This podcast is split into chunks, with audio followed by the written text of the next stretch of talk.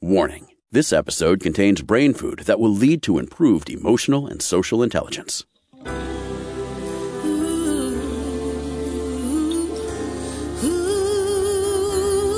Give us one hour and we'll help you change the way you think about happiness. Harvesting Happiness with Lisa Cypers Kamen is fresh, optimistic, and purpose driven media that promotes well being from the inside out. Each week, Lisa spotlights diverse trendsetters and change agents who are the greatest contemporary thinkers and doers, devoting their lives to creating a better world in which to live. Your host, Lisa Cypers Kamen, is a widely recognized applied positive psychology expert, author, documentary filmmaker, and lecturer specializing in optimal lifestyle management. Let's get to it. Here's Lisa.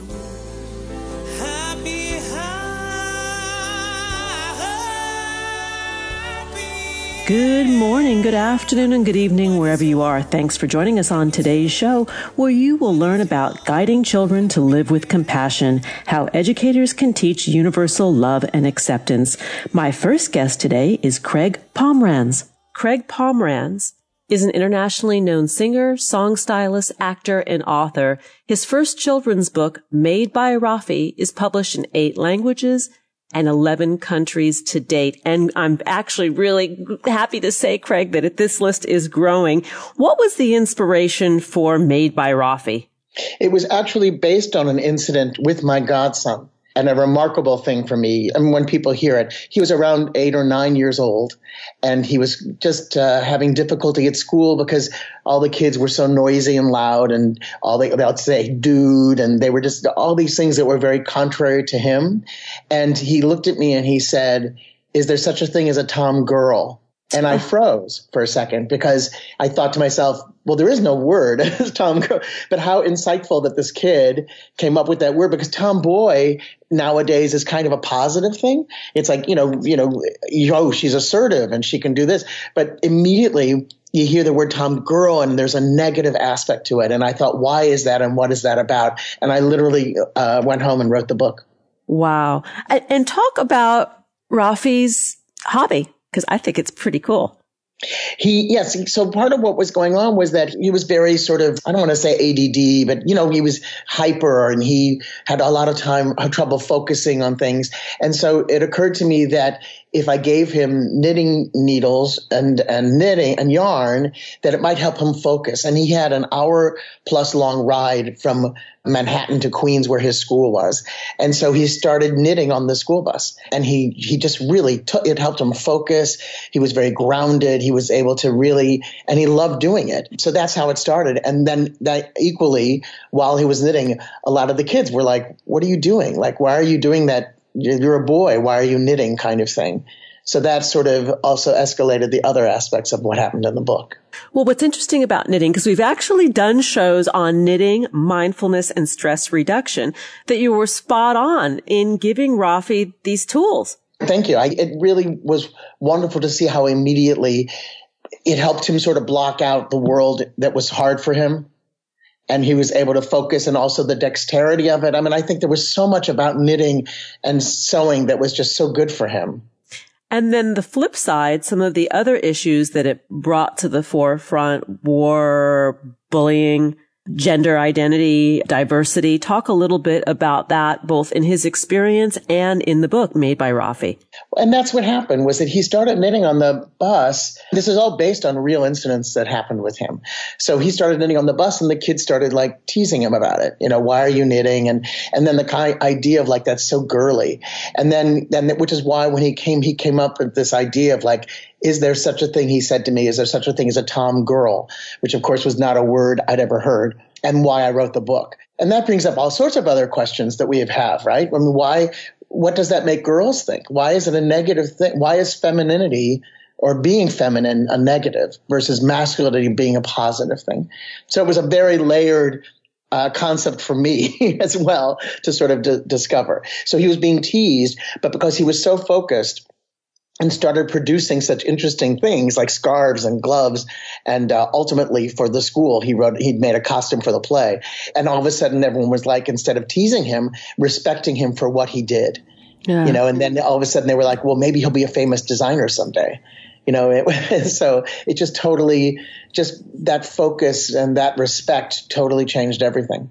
Well, you know, and what I hear you saying is by allowing Raffi to step into his creative genius, right? He blossomed, he flourished. Yeah, he, like any of us. I mean, I think the whole, what I hope for is that we understand that it's only a good thing to try on different skins whatever that means to you. So, and yeah, he was able to sort of discover that he hasn't had a talent that he would never have known about and that might have been discouraged, which is also ironic considering that the most famous designers and sewers and knitters in the world are in fact probably men. And yet when you, as a, as young people, you don't think of like, oh, I'm going to grow up and learn how to knit and sew. So it's funny how our society changes labels these things and changes them or blocks people from finding their their authentic self if we want to put it that way. I do want to put it that way because here's a child that was having some behavioral challenges it sounds like and through you know trial and error discovers his gifts. Yeah, yeah. Absolutely. And the other issue when we talk about bullying or teasing is when you are so focused or you do find and you have the support of uh, the people around you, you know, the, then the you don't you don't become a victim of the circumstances. And that's one of the things i really hope for as well is that i don't want i want children to try on lots of different skins discover who they are make their mistakes. I know as as parents everyone wants to protect their child and I'm always saying, first of all, you can't protect your child. and second of all, you can't stop bullying. But what you can do is you can help a child find their whole self. And when they feel whole, then they don't become a victim of the circumstances around them because they're sort of okay. Did that make sense? It makes perfect sense. What a journey for Raffi's parents to yeah. travel with him? I mean, what did they learn as a result of the journey? Ongoing journey. Yeah, and yeah. Well, and it's an interesting issue because as I was saying about how, you know, parents, this idea of protecting a child, and there's another issue about that, and that's interesting to me that I've been talking recently about, and that is that, you know, there are a lot of sort of very quote unquote evolved parents who want their kids to like find themselves and but they say to them you know, yeah, you can do like a little boy who might wear high heels, for instance. And they say you can wear high heels at home, but out in public, you don't want to do that. And they don't see how that double negative yeah. that turns on them. So it's interesting from, for these parents to sort of come to terms with, you know, not only is my child dif- different or, or have his own self, if we learn to embrace his own self in the world as well, then we're all better for it. We're all more whole for it. But this is stepping into some very challenging territory for many of us. You and I live at the coast, right? You're in New. York City. I'm outside of Los Angeles, which I think we can all agree is fairly liberal, fairly accepting of diversity. But people who live in other areas of the country or overseas may see what we just described as something that would be exceedingly challenging for them. Yeah. And which is why the, the important part is to not is to reinforce the support you have for a child when they're trying to find out who or what they are. And as I said, once they have the security to know you are your own special person, whoever that is, then the, the rest of it is sort of easier. It doesn't affect them in the same way, I think. It is very complicated. And, and for me, one of the greater issues that has come up out of this is this whole issue of masculine versus feminine anyway. And it's fascinating. I've, I've been quoting Gloria Steinem constantly, paraphrasing rather, because she had once said, we've begun to raise our daughters more like sons, but very few have the courage to raise our sons more like daughters. Yeah. And I, I'm like, I've ever since I ever heard that, I've been fascinated by the concept of what do our what do girls think when they hear in the world? If, why is it a bad thing, or why is it negative, or what? It's it's it really frustrates me to think that there's an immediate uh, negativity to the idea. So. You know, the story you tell of Raffi makes me think of a little girl. When my children were young, there was a student in one of their schools who would only wear boys' clothing. She was raised in a household of boys. She was the only female sibling. And for the first several years of her life, she dressed as a boy and her parents did nothing, which was fabulous. They let her just do her thing and figure it out. And it was to her benefit that this happened. And, but not every family is going to approach the situation in the same way. No, then you have a battle of ideas among adults and children. And because then the child will more likely either rebel against a parent forcing them to do something or they'll do it to please the parent. But then where's the learning or the experience of this is uncomfortable. I don't want to do it or I'm doing it anyway. I mean, there's, it's complicated and it's, it's not great for, for kids. Unfortunately, it's, it's hard. It's very hard let alone that just social media and the ads we have on television and movies and TV, everything, they also play such a, a really severe role in this. And what we start talking about then is about sexuality, even though, of course, in a young person, it's not about sexuality, but it's about gender, gender preferences, and how we step into our sexual identity as we age and allowing space and opportunity for it to unfold in its right time without labels. Embracing our differences is a wonderful concept. And yet, I think that, and what we all, I think, strive for, I hope anyway.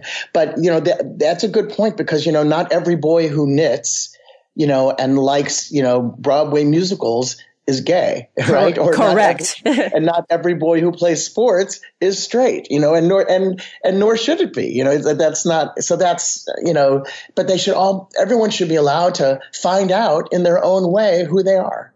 Yes, and this is the beauty of your book, made by Raffi, and it's not a coincidence that the book is is being so well received and it's being translated into other languages. Talk a little bit about that and, and what that's been like. It's been amazing for me personally, I mean, the whole thing, because I think I, I had talked to you before we started how I'd always forgotten, once it had come out, I forgot how impactful a children's book can be anyway.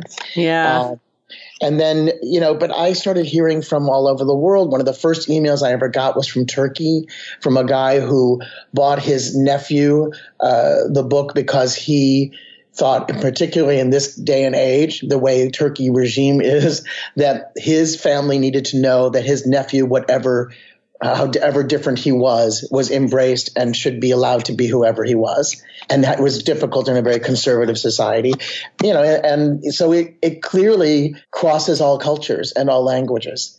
And that's a wonderful experience to know. Very much so. We're going to take a break. And when we come back, we're going to continue the conversation with Craig Pomranz to learn more about the work of Craig Pomranz, his music, his book, his incredible history. You can go to craigpomranz.com on Twitter at made by Raffi, and that's R-A-F-F-I. That's the name of the book. And on Facebook, you could find him at Craig Pomranz, and that's P-O-M-R-A-N-Z. As we go to break, I want to bring your attention to a song entitled Different that was written by Amanda McBroom, who also wrote Bette Midler's The Rose and The Land Before Time, and Michele Brourman, who wrote The Land Before Time in My Favorite Year. So let's take a listen as we dance to the break. Each of them a wonder, neither quite the same though they may be similar in form and name. Girls play baseball, boys knit hats. Different. To learn more about cultivating sustainable well being at home and the office, visit harvestinghappiness.com and explore Lisa's experiential on site brain fitness workshops, corporate programming, and speaking engagement services.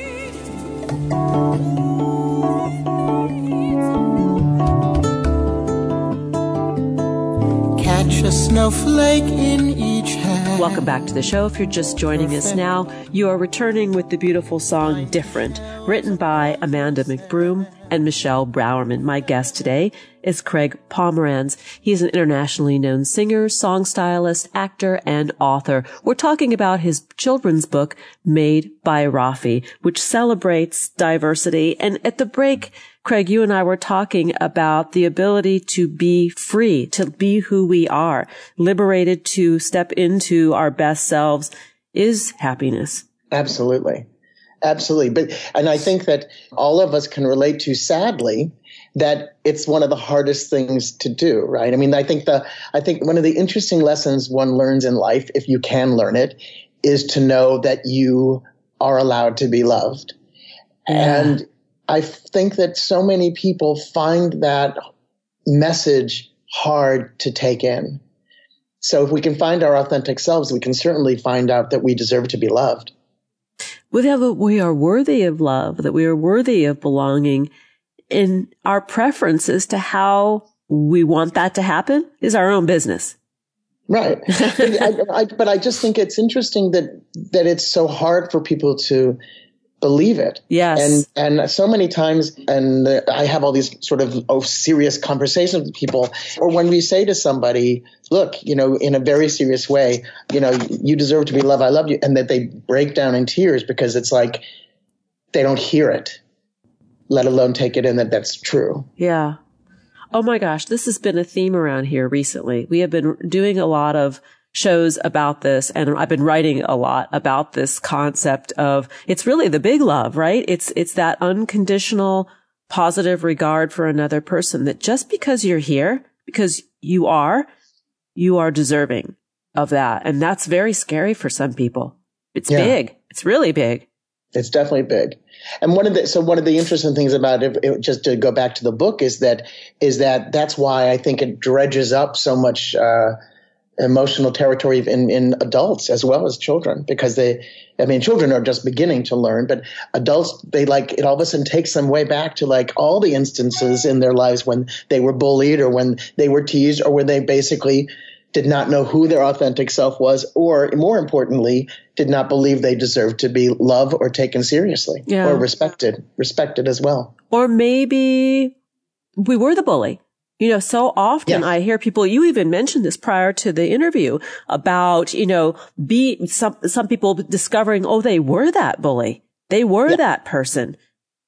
Yeah, and that, that was uh, really interesting to me that uh, that I've heard from several adults who were saying that they realized their child, after reading the book to their child, that their child was the bully.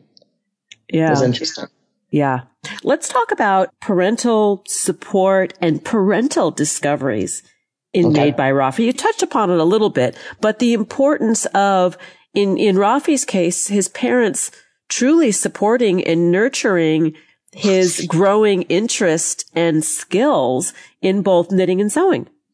Yeah, they they just and it's really it was a it was a true story and and it was you know it was one of those moments where you look at someone and say I completely understand why you're one of my best friends that you could take this situation, which a lot of people would find really difficult uh, with a child, and look at that child and say, you know something, you are our, you are Raffi. You are our Raffi. You are your own special person, and we're proud of you. And you know this is this is life, and we're going to learn more about what happens as we go on this journey. you know, and I loved that. There was no attempt to put that away. Don't do this. Or maybe you should do this differently. Or have you thought, you know, it was just a very welcoming, supportive thing to do. And it wasn't, it wasn't encouraging.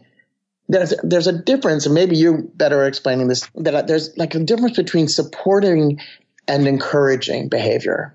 Yeah and uh, because I, I, sometimes when you encourage behavior, it, it, can be the wrong behavior or something. But if you're just supportive of what's happening, then then the person can learn their, through themselves what works and what doesn't work. I hope anyway. I, I, I agree. You know, the, the, the supporting is, you know, making the tools and resources available that nurture and nourish our children's interests without force feeding it. Yeah, exactly, exactly. It's like, and that, and isn't that the point of parenting? Is is is really to guide and let go. Yes, Kahlil Gibran wrote about that. One of his most famous pieces about children being the arrows that are shot from our bows. That if we do our jobs well, that they are merely passing through. We're, we're the vehicle that allows them to move into who and what they are meant to be. I love that. You know, it's, um, and we don't really see that when we are in the midst of our parenting. A, because, you know, it's stressful, it's challenging. Um, children don't come with instruction manuals, right? You know, like, it's like, whoa, here I am. Yeah, and I think that everyone, I think that everyone, whatever kind of caretaker you are, parent or uncle or whatever, is that, is that, you know, you, you come with somewhat preconceived notions and you and you hope that you can let them go while life is happening. But you know because of how you grew up or how that you see them them growing up and you sort of sort of have this immediate idea of what's going to happen. And sometimes you you don't let it happen organically. And then and then it's a it becomes a bit more of a problem because it becomes that's when judgment becomes um, in there uh, part of it. And and then after judgment then it's like you got labels and all that other stuff so it, it gets harder it's it's very interesting you mentioned that because there may be a day where Raffi says, you know, I'm really really not interested in uh, knitting or sewing anymore. I think I'll pick up the trombone. Exactly, and it could happen. Or yeah, or or maybe he maybe that'll be the day he'll decide he wants to kick a football. I mean, who knows? You know, we I don't mean, we don't know. We don't know. Yeah. But we know and that, we have to let him let him or her find that uh, find that, you know. You know, my my son has a a good friend who is an amazing musician. The kid is like a really a savant. He's so good. And he decided um, after his first year of university that he wanted to change his majors uh, his major. And he, the reason was he said that, that it became a chore, that the thing that he was most passionate about became the thing that was most troubling and challenging because he wasn't doing it because of the passion anymore. He was doing it out of obligation. Right, and that and that change of that's sort of what I was trying to say. Well, I wasn't very clear when I was saying there's a difference between being supportive and encouraging and uh, I don't know the other word you would use about not forcing, but you know, pushing a child into an area that they don't necessarily, you know, when you start to push them, and as you as you're you mentioned by this kid, you know, they they they get resentful, and then they start to realize it's a different problem, and it's not so much what they loved or what they thought they loved, which would be a it's a it, you have to let them go through that too, because if it's really his passion, hopefully he will come back to it. Exactly, and he had the awareness enough to recognize that, oh, this is now taking something that I was once completely um, enlivened by and made it so obligatory that the joy is gone. And I'm going to step away from it and I'm going to see where that takes me and then play purely for pleasure. Yeah. Well, and also, you know, we start to think about how everyone, they start, kids everyone starts to engage with other people about these issues, right? So you start to think, you know, is it taking me away from any kind of socialization or is, is it helping me become socialized or is it, I mean, it, you know, it, all these other layers come on top of it. And so for a, for a young person to start to analyze that for themselves, that's growth. That's wonderful growth, you know, because that's a person who hopefully will, if it really is his passion, will come back to it. And I, I, I applaud him for that. And I think when we talk about authenticity, um, self mastery, self regulation, all the things that we wish for our children and hopefully we have been able to master for ourselves. And I say hopefully because not all of us get there. Um, these are the, the tools that lead us to a happy life. And if we are pigeonholed into being something or someone that society tells us we should be, you know, albeit, you know, we shouldn't be a boy that knits or sews because that's girly, you know, or mm. we shouldn't be a girl that plays football or wears boys' clothes because that's not what nice girls do. I mean, there's all kinds of stigma associated with this. Yeah, and it's a fascinating problem in the world today because kids are asked more and more to label themselves at a much younger age. Yeah, and that can be confusing. I mean, I, my, my daughter, who is about to graduate from college, when she first went to college, she went to a very progressive school in New York City, the new school, which is right in your backyard. And when she didn't she, call me, she didn't call you, but you know, she she would now. When when she got there, she was very confused because she was asked to identify her gender, and she, she didn't know. She was like very sheepishly. She goes, "Mom," I was like, "Girl." You know, female. Like yeah. she didn't, she didn't know. She didn't, and, and we don't know what we don't know. And I think that books like this made by Raffi educate all of us, not just the child, but the parent and teachers and, and, and educators and the extended family. I mean, you're the, you're the godparent, right? You know, it yeah. was your wisdom that brought this to light. Well, and I hope that she would be able to find in a book like this that, you know, it's okay not to know yeah. you know you'll make that discovery as well and and uh, and to not be afraid of it i mean i think that there's a big there, i think the biggest problems with all of these issues is of course the ignorance because that's all about fear of the unknown. Yeah. And not uh, being like me. Yeah. And then the impatience of like, why don't I know sooner? You know, the reality is, you know, we grow up to be adults and we still don't know. It's a journey yeah. for all of us, which, by the way, is what life is about. It's a journey that hopefully you embrace and you open your mind and your arms and you say, give it to me. Let me see what I can find. And at the end of the day, it's all about love, you know, that we get to experience this life with love, being loved, giving love, being true to ourselves, um, living our best loving life. And that may not be made out of a cookie cutter. No. And again, we, are going back to we all deserve to be loved. And, and I cannot tell you, it, it is one of the most powerful, it is the most powerful word and phrase to tell people, you know, and because you'll tell people and they just will look at you. Some people will look at you funny. And I mean, I, I'm very lucky. Uh, other people may not think that they're lucky knowing me, but I'm very lucky because I'm not afraid of that, that kind of conversation. And I cannot tell you how many times I have a number of friends right now that actually actually they're in Big Sur right now getting married. I remember saying to this guy, you know, you know, I love you. I just, I, you know, I love you. And he just looked at me with such sort of shock and, and like tears in his eyes because, you know, he just, no one tells him that. Yeah. You know, and I just thought, what a shame. You know, it's like, and here you, I mean, I'm sure his, his wife now, maybe, I mean, but it's just, it's just not something we verbalize enough to people. And it is the, uh, the secret sauce. It heals.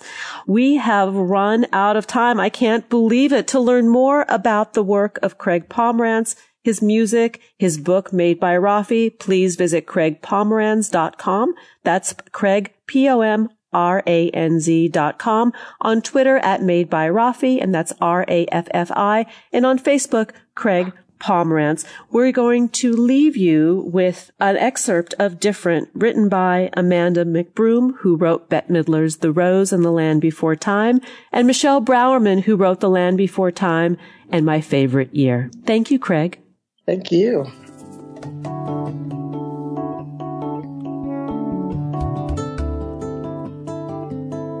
Catch a snowflake in each hand. Perfect find two shells upon the sand, perfect. Each of them a wonder, neither quite the same, though they may be.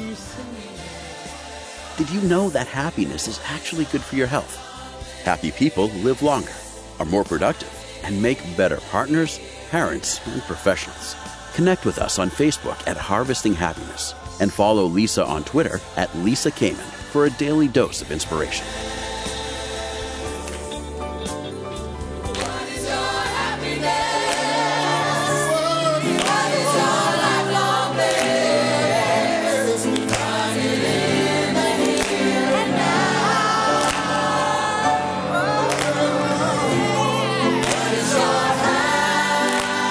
Welcome back to the show. If you're just joining us now, we are talking about guiding our children to live with greater compassion, how educators can teach universal love and acceptance. And my next guest is Ariane de Bonvoisin. She is a best-selling author, a speaker, and has previously worked in the various fields of consulting, big media, venture capital, and startup. She is a global soul and has lived all over the world and fluently speaks four languages. Ariane is a graduate of the London School of Economics and holds an MBA from Stanford. She currently lives in New York City with her family where she spends a lot of time asking some really important questions. Ariane, welcome to the show. Thanks, Lisa. So good to be on with you. Oh, it's it's lovely to have you. You have written uh, some new books. The first one that I'm looking at in my hands, my hot little hands, are Giggles and Joy: mm. Spiritual Life Lessons for Kids. And there are others. This is a series that you have written that addresses some really important topics, goals, and skills that we as happy humans need mm. to possess. Absolutely. You know, my my background was I grew up all around the world, uh, three continents, six countries, And I was given a very traditional education, sort of above the neck, where the mind was valued and really nothing else. And performance and achievement, that's kind of what mattered and was what I thought the world was about. So I pursued careers and big degrees, as you read in my bio. And, you know, early 30s, I realized this was not really going to fulfill the, the spirit and the soul and the heart and what I was here to be doing. So I did big shifts, changed out of the corporate, broke off an engagement, and I started trying to integrate the more, the inner life and the outer life. And, you know, I've, I've written a bunch of books and I do a lot of coaching and I see that so many grown-ups, what we struggle with is really what happened in our childhoods or what did not happen in our childhoods. And so much of how our, our brain was informed happens when we are very young. And so I, I recently was like, you know what? Can I do something for parents, for grandparents, for godparents who have the responsibility of our tiny humans to also help instill life skills, you know, as and when they are growing up? Uh, beautiful. I mean, these books are really lovely. Um, the other one that I'm holding, You Are Loved, Spiritual Life Lessons for Kids, and Being You, Spiritual Life Lessons for Kids. And I think there are more in the series, but these are the ones that captivated my heart. Mm-hmm. Yeah, and you know, it's interesting because uh, I, I thought long and hard, do I want to call these spiritual life skills? And I think it's it's time. You know, the world needs to know and remember that when you talk of mind, body, spirit, the mind gets a lot of attention, the body and health of the body is now getting a lot of attention, but the, the spirit of a child and the spirit of a grown up needs to be getting a lot of attention. You know, you hear about suicides of what appear to be very happy people, and, you know, part of it is a spiritual crisis. It's sort of, what are we here to be being? Why are we here? Why do tough things happen? And so nurturing a child's spirit as much as nurturing a parent's spirit that is usually beyond exhausted or beating themselves up about that. Um, you know, the books are about love. They're about optimism. They're about humor. They're about forgiveness and letting things go. They're about acceptance. They're about breathing. They're about, you know, self honoring and self forgiveness. And I, I wanted to do that in a way where, where parents who, of course, want to bring those to children, I wanted to give them something practical. Here's how you do it. You know, here's how you are with a child having a bad day. And by the way, if you're having a bad day, have a conversation about how it is to have a bad day with your child. Here, it's okay to be sad. It's okay to be mad. You know, it's, it's sort of stretching out the emotional side of you as the grown up and giving permission to your, your child which is so important for many of us when we grew up. Maybe we grew up in a time where it wasn't okay to be mad or it wasn't okay to be frustrated, that we were expected to just be compliant and roll with whatever we were told to do. Mm-hmm. I'm, I'm definitely a product of that environment and it, it took a lot for me to allow myself to find my voice, like my real authentic voice, you know, and to say no, or I don't want to study this, or I don't want to be in this job, or I don't want to continue living in this place. And I think, you know, it's so important. I did a TED talk recently on life skills that we must be teaching our kids. And the first one I, I speak about is what I call humanity skills. And by humanity, I mean bringing permission back to all people of all ages, human, you know, the big people and the little guys, that we're allowed to be human and we're allowed to make mistakes and we're allowed to be upset. And that's part of the human experience. And expecting to raise good boys and good girls, you know, is not really complete. Of course we would like that. And of course we want our children to be kind. But what I often tell parents is, you know, the most important kindness is towards self. It's not really towards others because a child who is kind towards themselves will naturally want to be kind towards someone else. And, you know, I'm very observant of children and what they, their inner voice and their, the self-criticism and the self-blame and self-judgment, the self-comparison, that is what gets children into, into trouble when they're teenagers. And, you know, I then see them as, as adults where we say horrible things about ourselves. And when, you know, I, I teach kids that when someone's acting badly, whether they're bullying or being mean or saying mean things, it's because they are feeling bad about themselves, about something going on at home. so that there's an understanding about why that's there. So there's, there's to, to, me, what's in the books is a lot about the child understanding the world. There's a there's a life skill about grown-ups, you know, which is how do you understand grown-ups? They're irrational. Sometimes they come home in a good mood. Sometimes dad wants to talk to me. You know, that's an important thing. And the same thing for us. Like, why is my spouse cold today? Why is my spouse very kind?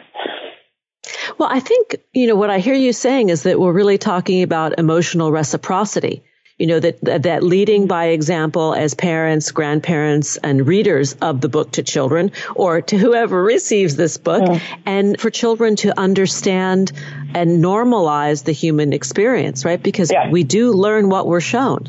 Yeah. Absolutely. Which is why these books, you know, and, and so much of the rest of my work is about empowering the grown-ups to, you know, I didn't get most of these skills growing up and my parents did the absolute best they could and they were, they were focused on really educating me in a way that was going to fit in with that world. And, you know, my, my hope is to sort of stretch out the toolbox, which is educating the mind is beautiful, brilliant, keep doing it. And there's an education of the softer side, the skills, the passion, the uniqueness, and the spiritual side. It is urgent for children to understand you know, religions, the world religions, because they will sit next to children in class who who believe different things than they do. And so, you know, the hope for the books is not it's to unify, it's to be universal, it's to understand prayer across, you know, the whole gamut of things, where there's there's more of a, a need to bring together as opposed to separate. And when you talk about spirituality and the idea of keeping church and state separated, you're really not speaking, in, in, in, my view, about traditional religion, more about this sense of wonder and awe in there being something greater than just ourselves. Yeah. You know, this is, uh, the books coexist side by side to all religions. And I, have read them at all different types of schools, different faiths. And they are more, if I had to sort of embody them and people that we all know, they're more Nelson Mandela, Mother Teresa, Gandhi. You know, if your child could spend an evening with one of these beautiful people that have walked the, the earth, what is it that they would learn from these people? And, you know, it's sort of, it's the beauty of, of raising good, true, beautiful, tiny humans into the world that they're going to inherit. Much more so than, you know, this is the name of God and, you know, this is what we do and what we celebrate. Those things are part of family traditions. I respect them. I honor them. I would never challenge them. We're going to take a break, and when we come back, we will carry on the conversation with Ariane de Bonvoisin. To learn more, please visit www.gigglesandjoy.com. On Twitter, you can connect with Ariane directly at click Ariane, and on Facebook, Ariane de Bonvoisin. Here comes the break. We'll be right back, and that is a promise. Who says money can't buy happiness? Whether you are a skeptic or seeker, check out Lisa's new book. Are we happy yet? Eight Keys to Unlocking a Joyful Life, a boot camp manual for greater emotional fitness, is available at Barnes & Noble, Amazon, IndieBound, and HarvestingHappiness.com. Here's a truth bomb. Emotions are contagious, and happiness is a universally desired state. But we tend to forget that we all have the freedom to be happy or the liberty to be miserable each day, regardless of external circumstances. Explore the journey of human happiness, how to find it and keep it, with Lisa's documentary film, H Factor. Where is your heart? Visit harvestinghappiness.com to learn more.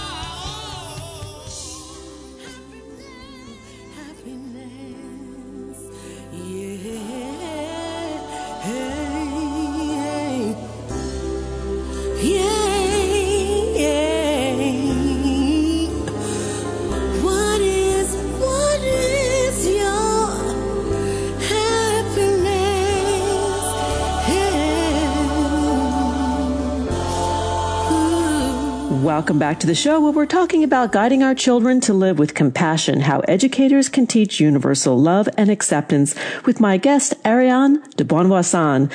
Listen, if you're just joining us now, I urge you to download and share this podcast episode. Why? Because sharing is caring. It's kind, free, legal, available 24 7. Let's rejoin the conversation with Ariane. Ariane, prior to the break, we were talking about the journey that led you to write these books. And I'd love for you to share some of your learnings when you've gone into the school, some of the, the funny, quirky stories that you have about, you know, kids teaching you. Yeah. You know, one of the beautiful things is a lot of teachers take one of these skills and work with the kids for a week. So let's say they take, you know, forgiveness or kindness or breathing or the beauty of their body. And for a week, that is the theme, that is the focus. I could tell parents to do this at home as well, where the whole family gets to focus on this particular skill. One of the things I've loved doing is, you know, there's a poem in there called Sad and Mad. And it is an amazing thing to learn and understand the inner working of your child to really figure out what makes them mad. You know, I asked kids the other day in, at the YMCA what makes them mad, and one kid was very upset that people were cutting branches in Central Park because it was hurting the trees, like mm-hmm. very upset. And it was just do you see, it was just the sweetness of this little boy who just loved trees, and it was like unacceptable, and he wanted to make it a law, you know, and then to understand what makes them sad. You know, we're so keen to understand our children, and going beyond just the how was your day at school or did you make any new friends. These books are are, are sort of a, a doorway into you know, languaging what your child is feeling, but if you're not able to ask the question, you actually will never know. Mm, and that is so important is, is asking powerful, open-ended questions of our kids and each other, you know? Mm. Yeah. And it also creates, and it creates a, a, dialogue where, you know, so many times we think that we're the parent and, you know, they're the child. And, you know, I know what I encourage parents is to have this e- equality in some ways of soul to soul, where I always say, I go, what do you want to teach me, Everest? Or what do you think mom, you know, needs to learn? And there's sort of such a beauty in putting him in the role of the teacher because he is 100%. I thank him at night. I said, thanks for teaching me. You know, so the, the skill for a grown up is to know that let, let your child heal you. Let your child take you on a journey that they know things that we don't know, or at least we've forgotten. Yeah. Oh, I think you bring up something really important about forgetting. I think that as we grow up, as we go out into the world and we become professional people and, and we start having children, we do forget that sort of essential joy. You know, that kernel, mm, that happiness yeah. that comes from picking a flower or looking at the trees in Central Park. Mm, absolutely. It's one of the reasons that I called the three books what I did because Giggles and Joy is definitely forgotten for adults. And it's sort of, I, I don't know where it goes. I don't know when it stops. You know, I'm keenly observing, knowing that we're loved, like just loved, not for what we do, not for what we change, not for being perfect, not for performance, and allowing ourselves to be ourselves. Like those were the three to me that were, that were most forgotten. And giggles and joy we do forget in adulthood. Uh, I spend a lot of my days working with adults who are challenged with addiction and depression and trauma. And we do creative play at times. Um, and I'm thinking about a day last week when we played water balloon baseball. And the clients said that they can't remember the last time that they laughed so hard and silly and mm. pure. Mm. That's beautiful. Like I remember, you know, I'm here in Central Park, in Central Park, near Central Park. It's very hot, and my son wanted to go to the sprinklers.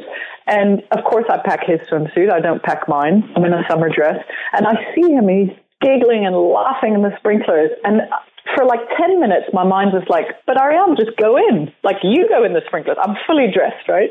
And I'm thinking, no, I can't. I've got to be serious. I'm an adult, you know, whatever. And after 10 minutes of my inner voice going, Ariane, just go in the sprinklers, I ran into the sprinklers fully dressed. And I promise you, it is a, a, moment and a memory that I'll treasure for life. My son looked at me like I was the coolest mom in the whole universe because I was running around in the sprinklers fully dressed. And it was yeah. it's such it's such a sweet moment. I'm, I'm I would have regretted it not doing it. And maybe that's the challenge of the week to our listeners to, to go out and play in a way that brings you back to that childhood wonder and awe. Mm. Yeah, lovely. I, I love that challenge. I'm, I'm, I'm in. I'm in too. I'm in more and more. The more I do these kinds of experiential activities with clients, the more I realize it's also therapeutic for myself, you know, and we can do this every day. These, this doesn't cost anything. You know, it's, it's free and it's available. And I guess this brings us back to the purpose of these books that so much of what we are seeking as human beings is uh, a resource that's already within us that we have forgotten about. Yep. It is, it's sort of a, a knowing that, you know, even though life on the outside seems crazy, we don't understand it, we don't have answers, and we, you know, desperately try to take control of that, that there's an invitation to try and come back on the inside. And that part is where there's some inner peace or calmness or connection to something greater. And the angry person that you might encounter on the street if you look at that person, you know, through a lens of empathy and compassion and think, hmm, it's unfortunate that person can't access in this moment this this childlike perspective mm-hmm. because it would make them happier and and it softens you know rather than being grumpy that they're grumpy. It's like no no i'm going to choose something else. I'm going to make some yeah. joy today yeah, you know, what I always do too is um, I think one of the cornerstones of growing as a human being is self responsibility, where you just give up the blame and the looking outside at why something is wrong. And for me, I always go, wow, you know, I, I, I have been the angry person and I, I still am yep. sometimes. And so there's a, there's a sort of letting go of like, you know, why is this happening? And, you know, when I have an issue happen with my child here at home, my very first go-to question is what's what's going on with me right now? Did I get an email that upset me? Did I not, you know, do enough work today? Did I not get to the gym? Like because I know that once I clear what's going on with me, my response to my son will come from a much less reactive place as opposed to him also getting all of my anger and all my frustration of my day, which has nothing to do with him. Yeah. Well, it's the inner balance. And I, as adults, I believe we lose track of that easily. Mm-hmm. Yep, I'm all for any form of self care, and the sooner your child realizes that you know, mom needs to take a long bath, mom needs to talk to a friend right now, they also give themselves permission to take care of their own needs. Indeed. So what's next? I know you've got some other projects on the table mm. and I know you're starting out with these books and promoting them now, but you, you want to grow this. Well, you know, I want to have this be the beginning of a big conversation about the importance of, you know, building children's spirits. Um, you know, there's a big study that showed that building up a child's spiritual nature is one of the most important things they can do. It was a 25 year study that was done. And I feel like parents now are asking for more guidance about, well, how do I teach forgiveness? How do I actually practically teach telling the truth or intuition, which is not something that most parents ever teach or mention in their house. And so I've taken those skills that parents really want some practical day to day in the moment. What do I do? And I'm creating an online course that people can take any time. They can give it to their nanny if they have one because they're also having a big influence on your child or grandparents, anyone who is around your child. So that's going to be out in the fall. I'd say probably November. Um, that'll be on the Giggles and Joy website. And just doing more, you know, more sort of uh, approach into schools and curriculums. And we've been giving the books away to a lot of public schools, you know, who wouldn't necessarily have the budget, just to feel like this is moving and coming into the world. But I'm open to, you know, anything that is a fit to continue the journey that I think books have their own life and their own sort of direction too. So, and I'm doing one-on-one coaching with parents. That's always, you know, even if it's just for an hour to allow a parent to sort of offload and get a little bit of, of direction as to maybe tools to try. Well, I think really what's being taught here is spiritual intelligence. Hmm, yes, absolutely. And again, that has nothing to do with religion. A lot of people are like, oh, you know, how's this going to work in the house? And the amazing thing is the children gravitate to the book or the poem that they most need. So they keep coming back to, Mom, can you read me, you know, take a deep breath? Or Mom, can you read me, you are safe? you know, which are two separate ones, or they they they go to either the imagery or the energy of what's on the page.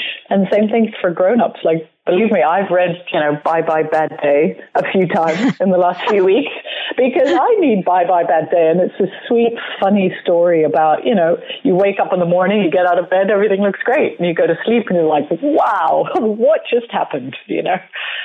And so how do you wrap up a day? How do you, how do you keep what was good and actually not take on the rest of what was there? And there's, it's a ritual. You know, once kids know how to do it, they'll do it for a long time. And when we speak about mindfulness, which is such a buzzword these days, this is where I believe the children are the leaders. They already know it's embedded in their DNA to be mindful when they're young. And then life happens. Yeah, because to me, mindfulness is not meditation. It's not sitting on a yoga mat. To me, mindful is right here, right now, what's going on. They can be so mad at you, and then two minutes later, they're hugging you and telling you you're amazing. And it's sort of, we, as grown ups, my gosh, has my child taught me a lot about, you know, getting through something, forgiving, letting go, and coming back together quickly. Forgive fast. You know, we, we have a, a little prayer in our house that the Hawaii Ho'oponopono prayer is, which is, you know, I'm sorry, please forgive me, thank you, and I love you. And we taught this to him when he was three, but it's a way for him to recover. You know, they know when they've done something. But instead of it being about discipline or whatever else a parent wants to do, it allows the child, it gives them a tool but I, I've I've had to use that with my husband sometimes. So I'm like, okay, here it goes. You know, ah, yes, I'm going to say it first, as opposed to waiting for him to say it. You know, and yeah. so that's where you can feel that healing happens within a family. It's not just you know your child that you're trying to you know give spiritual intelligence to so that they can go through life. We are out of time. Thank you, Ariane de Bonvoisin. To learn more about these joyful books, the series, and Ariane's work, please visit www.gigglesandjoy.com. You can connect directly with Ariane at Click Ariane on Twitter, and on Facebook, that page is Ariane de Bonvoisin. Ariane, thank you so much for hanging out with me. Thanks so much, Lisa. Thanks for all the beautiful work you do. Oh, uh, well, thank you. All right, here comes the break. We'll be right back. Thanks for joining us on Harvesting Happiness. This is Lisa Cypers Kamen and my guests today, Craig Pomranz and Ariane de Bonvoisin, wishing you kind thoughts, kinder words, and the kindest of actions. Until next time, remember, happiness is an inside job. Happiness is your inside job. Go out and rock your day. Keep harvesting your own happiness anytime and anywhere from the comfort of wherever you are. Subscribe, listen, and share hundreds of downloadable episodes via our free app or from our libraries at toginet.com, iTunes, Google Play, and other fine podcast platforms. To learn more about Lisa's global consulting services, please visit harvestinghappiness.com. Spread more joy by liking us on Facebook at Harvesting Happiness and following Lisa on Twitter at Lisa Kamen. Harvesting Happiness is produced in collaboration with TogiNet Radio kbuuradiomalibu.net, and is available on PRX, the Public Radio Exchange.